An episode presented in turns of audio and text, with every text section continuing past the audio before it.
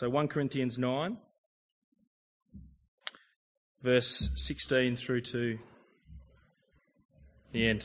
And this is the word of God. 1 Corinthians chapter 9, verse 16. For if I preach the gospel, that gives me no ground for boasting, for necessity is laid upon me. Woe to me if I do not preach the gospel. For if I do this of my own will, I have a reward. But if not of my own will, I am still entrusted with a stewardship. What then is my reward? That in my preaching I may present the gospel free of charge, so as not to make full use of my right in the gospel. For though I am free of all, I have made myself a servant to all, that I might win more of them. To the Jews I became as a Jew in order to win Jews. To those under the law I became as one under the law, though not being myself under the law, that I might win those under the law. To those outside the law I became as one outside the law, not being outside the law of God, but under the law of Christ, that I might win those outside the law. To the weak I became weak, that I might win the weak. I've become all things to all people, that by all means I might save some. I do it all for the sake of the gospel, that I may share with them in its blessings. Do you not know that in a race all the runners run, but only one receives the prize? So run that you may obtain it. Every athlete exercises self control in all things. They do it to receive a perishable wreath, but we an imperishable. So I do not run aimlessly. I do not box as one beating the air, but I discipline my body and keep it under control, lest after preaching to others, I myself should be disqualified. Well, you might have noticed a great difference between me and um, the Gen- Geneva Push church planters and coaches. I have hair. Um, just to tell you a little bit about myself, or at least my interest in uh, church planting. Um, I was in Bathurst, New South Wales for 10 years, and uh, at one point we helped start a, an evangelical church, an independent evangelical church in that city um, for various reasons. Um, reflecting on it later on, actually, I ended up writing an essay after doing a bit more research as well, and I tried to write an essay on um, why church plants fail because there wasn't much literature about. There's lots of people saying oh, how we did it and how it was really good, but not many people writing on uh, what makes a church plant fail. And so I was doing a bit of research on that. There is one book called 10 Reasons Why a Church Plant Fails, which I thought that was very interesting. Um, our church uh, in Bathurst is actually still going, so it didn't, it wasn't a failure, but there was some, I learned a lot in those years. It was, it was fun, but it was hard. It was really hard, and I think we made a lot of mistakes. Um, I came to Geelong with um, a little bit more experience in church planning and got involved in the West uh, Presbyterian Church in West Geelong, and the minister there was very keen to plant an evening congregation and uh, he wanted to do a cafe style church. And I sort of looked at where he was and thought, yep, that sounds good. So we put our time and effort in there, and um, again had a lot of fun, but it was a lot of work. Uh, so I've always kind of been interested in church planting, although I've never planted a church uh, myself. Well. Uh, if you open up your book, you can see a little bit of an outline there, and if you turn over the page, you'll see a very detailed outline there by Andrew Heard. There's an advantage to that. It means you can change things. And, and even with my outline, there was things I wanted to change. But uh, we'll, we'll follow on roughly what we've got. Let's ask God to help us as we just work really through this topic of stumbling over the gospel. Heavenly Father, we thank and praise you that you've given us the gospel. We ask in your kindness that you might help us uh, understand what the Apostle Paul teaches us about the gospel and stumbling over it. Please help me to be faithful and help all of us to listen clearly to this part from your word. We ask this in Jesus' name. Amen. Lots of people stumble over the gospel. And they stumble over the gospel for lots and lots of different reasons. Even the religious leaders in Jesus' day, the, the Pharisees, they stumbled over Jesus himself. Jesus' humanness kind of hid his uh, divinity. The fact that he was a human being hid the fact that he was divine, and, and they were so sinful and filled with self-righteousness and jealousy, so they stumbled over the man who was the center of the gospel. Yesterday, I was manning a stall down at the um, university as chaplain at Deakin University. We had a student life essence day. Apparently, I am one of the S's in essence. I am the spirituality man. Um, one guy came up, and as soon as I said I'm chaplain, he was not interested. He stumbled over the word chaplain. We didn't even get to Jesus. We live in a world that is so disinterested in God and His Son. It feels like um, everyone is stumbling over the mere mention of God. The smallest comment offends people. The smallest obstacle halts progress. How do we get past square one? This is not just intellectual stumbling blocks either. We can't just address all the defeater beliefs, although I like to work through some of them, because the majority of people don't even care about belief. What, what are we to do? How do we connect with the 21st century generation of apathetic and disinterested people? Well, in Paul's letter to the Corinthians, he gives us a little window into his ministry method. Really, it's not a particular method. It's, it's more like a ministry mindset, an attitude in his head that radically affects um, the ministry method or practice that he adopts. Um, and with these various comments, he opens up the possibility of, of the problem being solved, first of all, from within us. In other words, those of us who are doing the ministry of the gospel to other people. And, and what I mean is that Paul is suggesting that we change first before we ask other people to change. The difference is on where the stumbling blocks lie. He wants to remove all the stumbling blocks so that he might, um, sorry, that he might cause, so that, uh, or, or before even thinking about the stumbling blocks that people might have, their intellectual stumbling blocks, perhaps. So that's what we're thinking about with our stumbling blocks, the things that we are doing that is, are causing stumbling blocks. Well, that's all by way of introduction. Here's how I'm going to tackle the passages. First, we're going to look at that one paragraph in um, 1 Corinthians 9, verses 19 to 23, is where I'm going to concentrate on.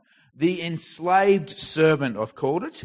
And then we're going to jump across to 1 Corinthians 10 and 2 Corinthians 6 and, and uh, talk about the free method. And uh, I'm going to contrast the enslaved and the free uh, and help us see that that serves Paul's greater desire, his greater ambition of winning souls for Christ. So let's start with the 1 Corinthians 9. And as I said, just concentrating on verses 19 to 23. Verse 19 serves as kind of a heading for the whole paragraph. Although I am free, or a free man, and not anyone's slave, I have made myself a slave to everyone in order to win more people. Paul is free from people because he is now a slave to Jesus. He opens many of his letters with that claim. You can look up Romans, Romans chapter 1 starts off, Paul, a slave of Christ Jesus, called to be an apostle. So he puts his slave idea ahead of him being an apostle. His allegiance to Jesus Christ is dominating. He is free from the demands that people might place on him. But he says, I've actually made myself a slave to everyone. That is, he is willing to enslave himself to other people. He doesn't use his freedom.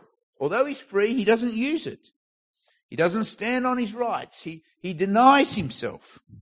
Uh, if you read the context earlier on, you'll notice that it's about uh, not uh, uh, insisting on the rights of being paid as an apostle, uh, demanding payment as a speaker, and there's another cultural reason why he does that. But it's all, it's all much bigger than that. Think about it this way. What does Paul enslave himself to?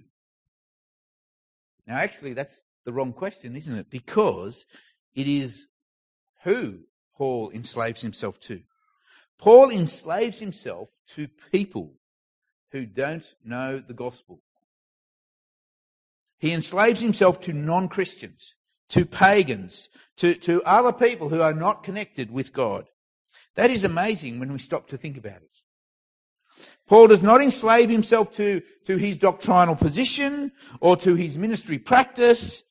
He enslaves himself to non-Christians. Have you ever considered what you are enslaved to? What you are enslaved to in your mind or what you are enslaved to in your church? And, and I want to leave aside the possibility of, of, you know, being enslaved to sin in some kind of way or that we might feel. What are you enslaved to in your practice of church? In your expression of the Christian life? And by enslavement, I mean things that you won't compromise on. Things that you might be rigidly inflexible over.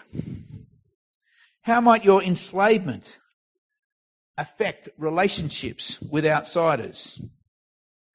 Do you care that it affects relationships with outsiders? Do you care that it affects how they might view you or how they might view God because of you? Well, the apostle Paul did care. He cared very much. See, he wanted a hearing with people. He wanted an opportunity to preach. So he became flexible. I think we fall into a number of um, enslavements today. We can enslave ourselves to a certain doctrinal position. I'm not referring to uh, critical doctrines like the divinity of Jesus or justification by faith alone. But, but there are others that are, that are less important ones that we can be rigid over or inflexible on. And I wonder whether we should be. It may surprise you to notice how flexible Paul was on doctrine. See, he recognized a number of disputable matters matters that were that he allowed a liberty of opinion. Now, the classic uh, reference to to this is in Romans chapter 14, verse one, where he urges uh, the Romans to accept one another, accept someone whose faith is young or who is who is weak, and don't argue about. That's the famous phrase. Don't argue about disputable matters. But I want to point out one that's a little less known. In Philippians chapter 3, verse 15, he says there, Therefore, all who are mature should think this way. If you think differently about anything, God will reveal this also to you. Now, God may reveal it to you over the next 10 years, not in the next 10 minutes. Our thinking is always developing and changing, isn't it? Paul was a little bit flexible on some doctrinal issues. Sometimes in conservative evangelical circles, we are so enslaved to our doctrinal position that, that we view others who don't agree with us as heretics. Paul, on the other hand, is so enslaved to others that he can be flexible on a range of issues. A little bit flexible. I'll talk about a limit on that in a moment. So I think we, it's challenging us to be not so rigid on matters that are not so critical. Let's be enslaved to people rather than positions. Let, let me give you a little personal example. It may be dangerous because, you know, you might hear what I'm in my heart and you might think I'm a heretic. But, you know, here's one little thing that I can think of. I don't call Sunday the Lord's Day. Now, I don't know what you think about me when I tell you that, but, you know, I, I don't criticize people who call Sunday the Lord's Day. But I wonder, do they, do, do people think differently of me now that you know I don't call Sunday the Lord's Day? I especially don't use that term around my non-Christian neighbours or around other footy dads that I hang out with sometimes. I mean, they would just think it's a bit, it's, it's weird. Does that mean I have compromised the truth? Well, I don't really think so. It reflects more that I've enslaved myself to the 21st century Aussie who I'm trying to reach with the gospel. I could say the same for our ministry practice. Are you enslaved to your ministry practice, whatever that might be? What if your ministry practice made it hard for someone to hear the gospel? What, what would you do about that? Paul would say that you should flex. But if we are enslaved to our ministry practice rather than to the people that we are trying to reach with our ministry, then we're going to be rigid and not budge. I could say the same about denominational structures. Are we enslaved to them such that we don't budge and they prevent gospel opportunities? If we are honest, I think sometimes we'd have to say that some of our denominational structures do restrict the free flow of the gospel to non-Christians. Some of them make it harder to advance the gospel than easier.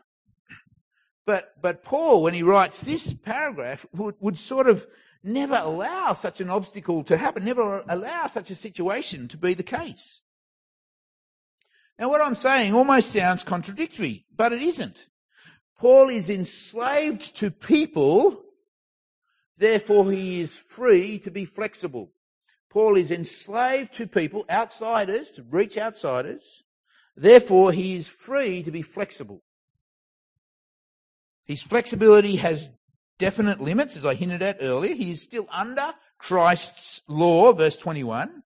But the emphasis here throughout this whole paragraph is on his flexibility because he is enslaved to people, because he wants to reach them. So let me draw out the flexibility side a little bit more. Now I've challenged you to think about uh, what we might be enslaved to that's limiting our flexibility of our belief or our practice. But you know, that was just an extension of the, of, um, what we might, what might be enslaving us.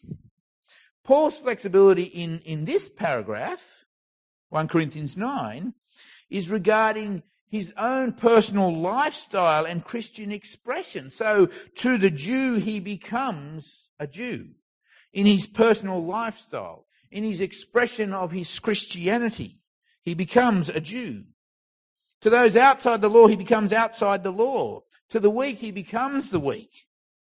Obviously, the flexibility in his lifestyle has limits. He won't become a drunkard to reach the drunk or an adulterer. He won't break God's moral laws for his lifestyle. But again, there is a certain amount of flexibility. To the footy loving Aussie culture, I will watch footy on Sunday. Heaven forbid I will even allow my son to play on Sunday. Sometimes I don't let it be the regular every week they're going to play, but if the roster comes around and it's on Sunday, well, I can be flexible. Dan can go, in our situation, Dan can go to church at night, so I'm thankful for that. But see, I'm also trying to reach a certain dad, and that dad referred to certain children playing on Sunday, and I quote him he, he said in, in earshot of me, he said, don't get me started on that topic. In other words, for him, it was a stumbling block to him even thinking about Christianity. I'm trying to reach this guy with the gospel. He's one of the hardest guys I, I know to reach in Geelong. But, but there's a little window, and if I can be flexible in my lifestyle, and make it a little bit easier for him to hear, I think I should flex. I'd like you to pray for him. Well, let me jump across now to 1 Corinthians 10 and the 2 Corinthians uh, 6 passage now, because it's a, it's a continuation of the same idea. We'll come back to 1 Corinthians 9 later and just finish it off. But in uh, these other passages, we see Paul's free method or his flexible method. Let me read both those passages first. 1 Corinthians 10, 31 to 11, 1. Therefore, whether you eat or drink, or whatever you do, do everything for God's glory. Give no offense to the Jews or the Greeks or the church of God, just as I also try to please all people in all things, not seek, seeking my own profit, but the profit of many, so that they may be saved. Imitate me as I imitate Christ. Or the way, the 2 Corinthians 1, Working together with him, we also appeal to you, don't receive God's grace in vain, for he says, I heard you in the acceptable time, I helped you in the day of salvation. Look, now is the acceptable time, now is the day of salvation. We give no opportunity for stumbling or for offense to anyone, so that the ministry will not be blamed. Because Paul is an enslaved servant to others, he can adopt a free method of both his ministry and his lifestyle. Uh, 1 Corinthians 10:32 is in the form of a command. Give no offense to the Jews or the Greeks or the church of God. That's a command.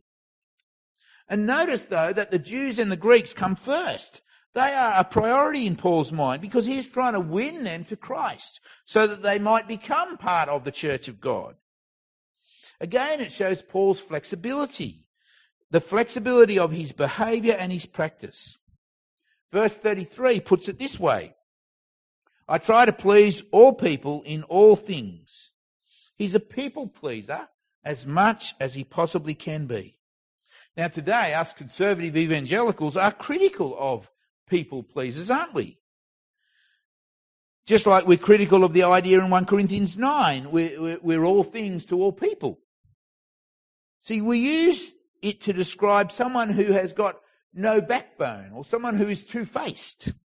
Someone who is unstable and uncertain in what they believe, and so is sort of flopping all over the place, or just trying to put, oh yeah, I'll, I'll be, I'll be Catholic today, or I'll be liberal today. Both of them are, are forms of derision today. But for Paul, he would wear it as a badge of honour because it shows his evangelistic commitment. It shows his commitment to those who do not know Christ. It shows that he cares more about the gospel advancing in the lives of unbelievers than pleasing himself and being comfortable in his, uh, in his ministry practice. He demonstrates that he really does know the times that he's in. He is in, this is the day of salvation. This is the day of opportunity for the world to be, to be saved. And so Paul puts no obstacles or no offense in the way whatsoever. The same uh, root word is used there in both the 1 Corinthians 10 passage and the 2 Corinthians 6. Translations go differently. Some go with offense, some go with stumbling, and some go with obstacle. I wonder if you were to uh, list up on on on some board or something. There's one over there. We might do it. Um, if you were to list up what we think are stumbling blocks or obstacles to the gospel, we may as well have a go. Um, but what I'll give you a condition. What you can't do is you cannot list things like intellectual beliefs that that non Christians have. What we've got to list is we've got to list ministry practices that might be an obstacle or that you think are an obstacle to, to um, uh, non-Christians. Now that might seem unfair. You know, might think I've ruled out a whole range of things, but the context in 2 Corinthians 6 is about ministry. Verse 3 says, we give no opportunity for stumbling to anyone so that the ministry will not be blamed. He's talking about stumbling blocks of his ministry. So here we go. Let's, let's have a crack at it. We'll make a little bit of a list. Call out anything you like. Something that you think is a stumbling block to the gospel. Something in ministry practice that we do. Call them out nice and loud. I'm half deaf. Cultural groups. like Dutch.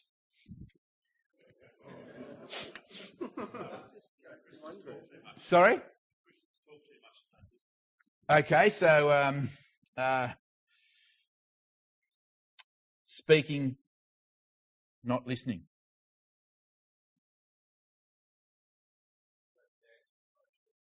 Okay.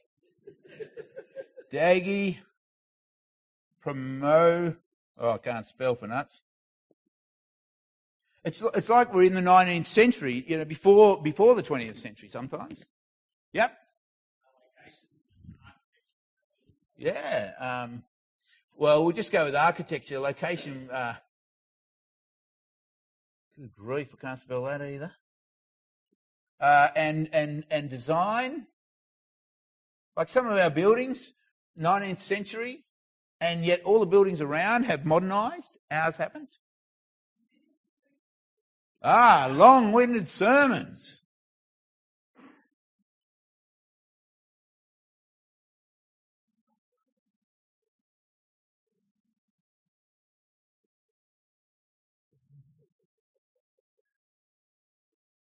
I won't ask what church you go to. For fear you might say mine.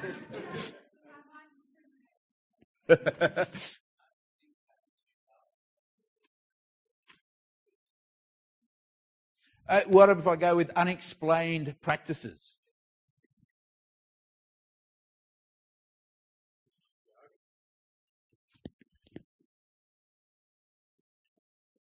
Jargon.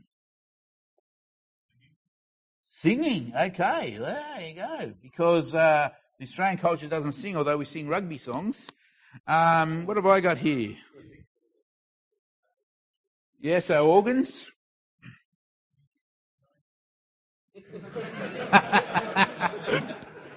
Good point. Even like you said, jargons. I, I just it just made me think of um, well, I had it earlier, but doxology is just a word I don't know. A non-Christian doesn't doesn't know. Um, that'll do us. Sorry, someone else want to say something?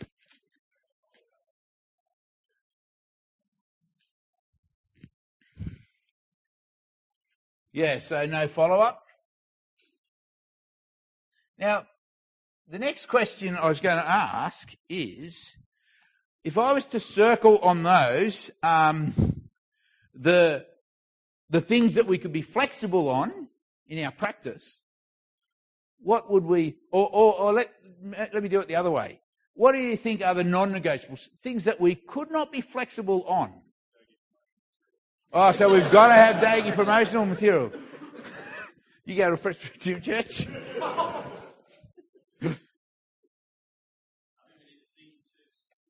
Okay, very good. So you'd say that's a non-negotiable, and I think you could.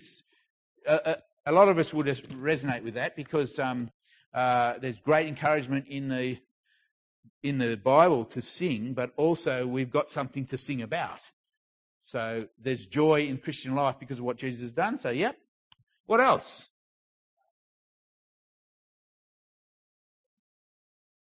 Okay, so, yep.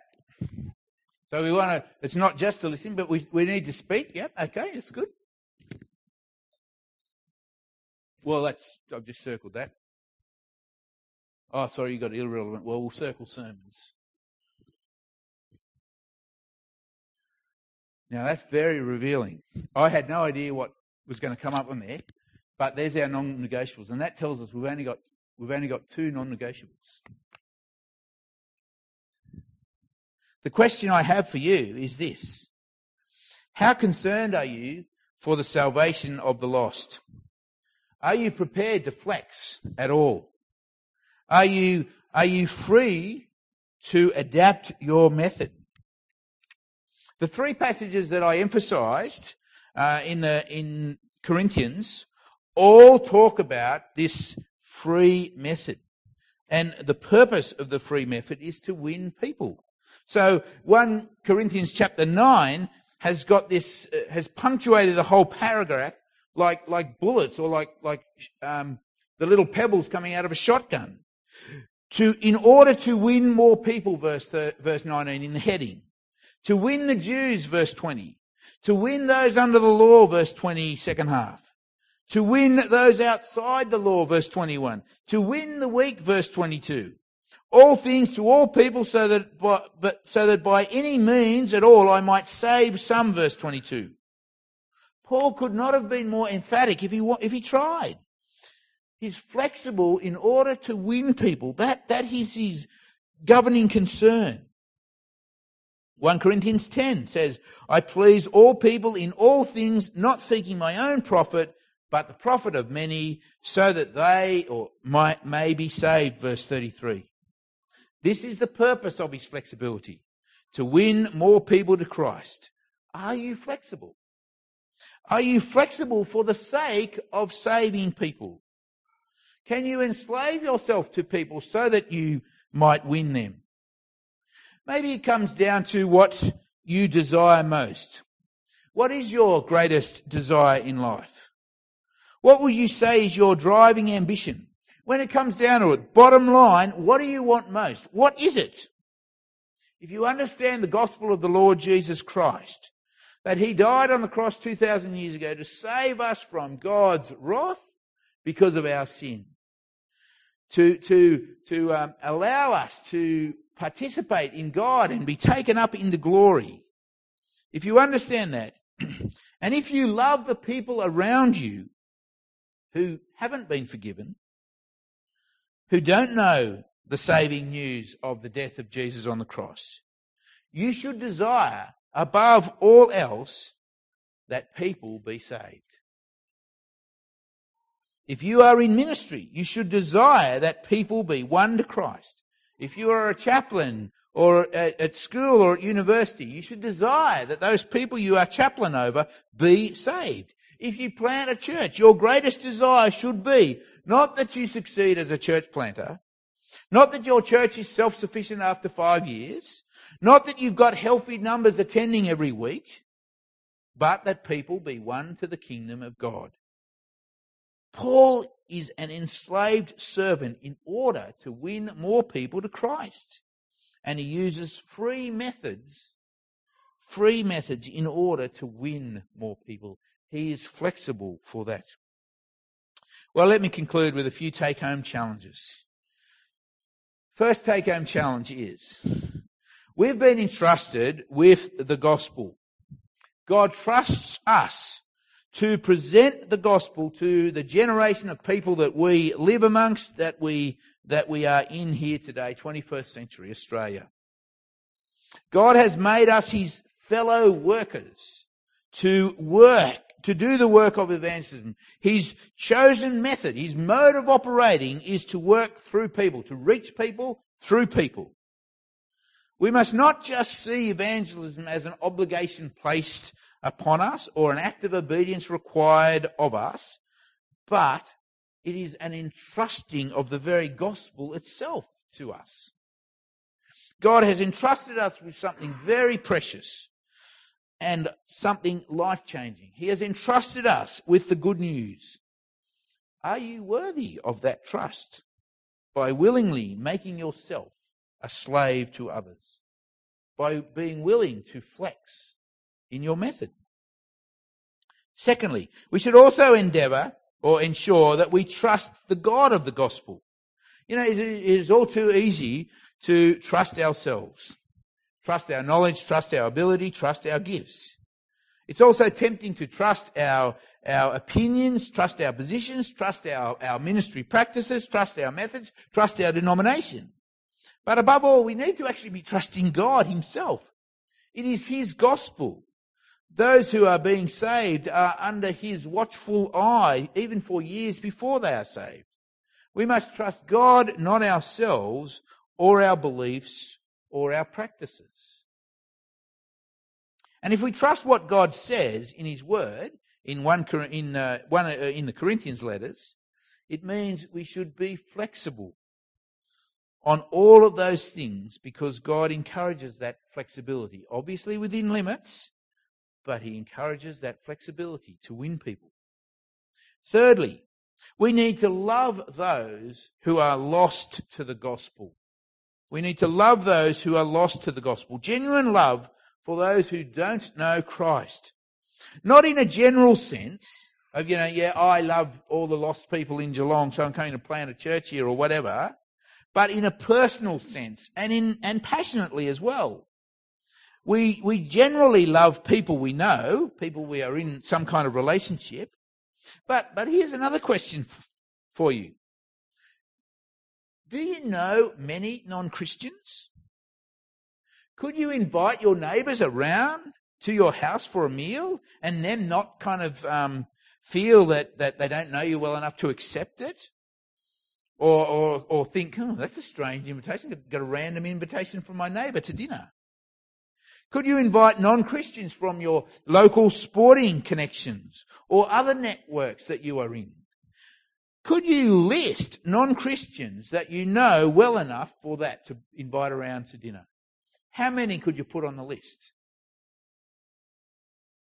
If it's only a couple, it doesn't actually reflect that you love people very much. That you actually become isolated from people. And we're told here to to love people. Paul, Paul pours out his love and just saying, I'll do anything that they might be saved. It's a challenge. And if you love the lost, are you enslaved to them such that you're prepared to be a bit flexible on things like your doctrinal views, your ministry practices, your methods, your church structures, other things? Are you prepared to be flexible in your lifestyle within limits, within limits, to accommodate a non-Christian, to, to make the gospel a little bit easier for them to accept? If you're not flexible, Paul would say you are not loving, that you don't care. Finally, we need to hate something as well. We should hate stumbling blocks to the belief in the gospel. We should hate them so much that we are prepared to remove them. I challenge you to look around your church ministries and your own Christian lifestyle and to see if there's any, any way that, that your practices or your behavior is, is in some sense an obstacle to outsiders believing, to outsiders coming in. If there is, then, then you should be flexible and you should change. Show them that you are a slave to them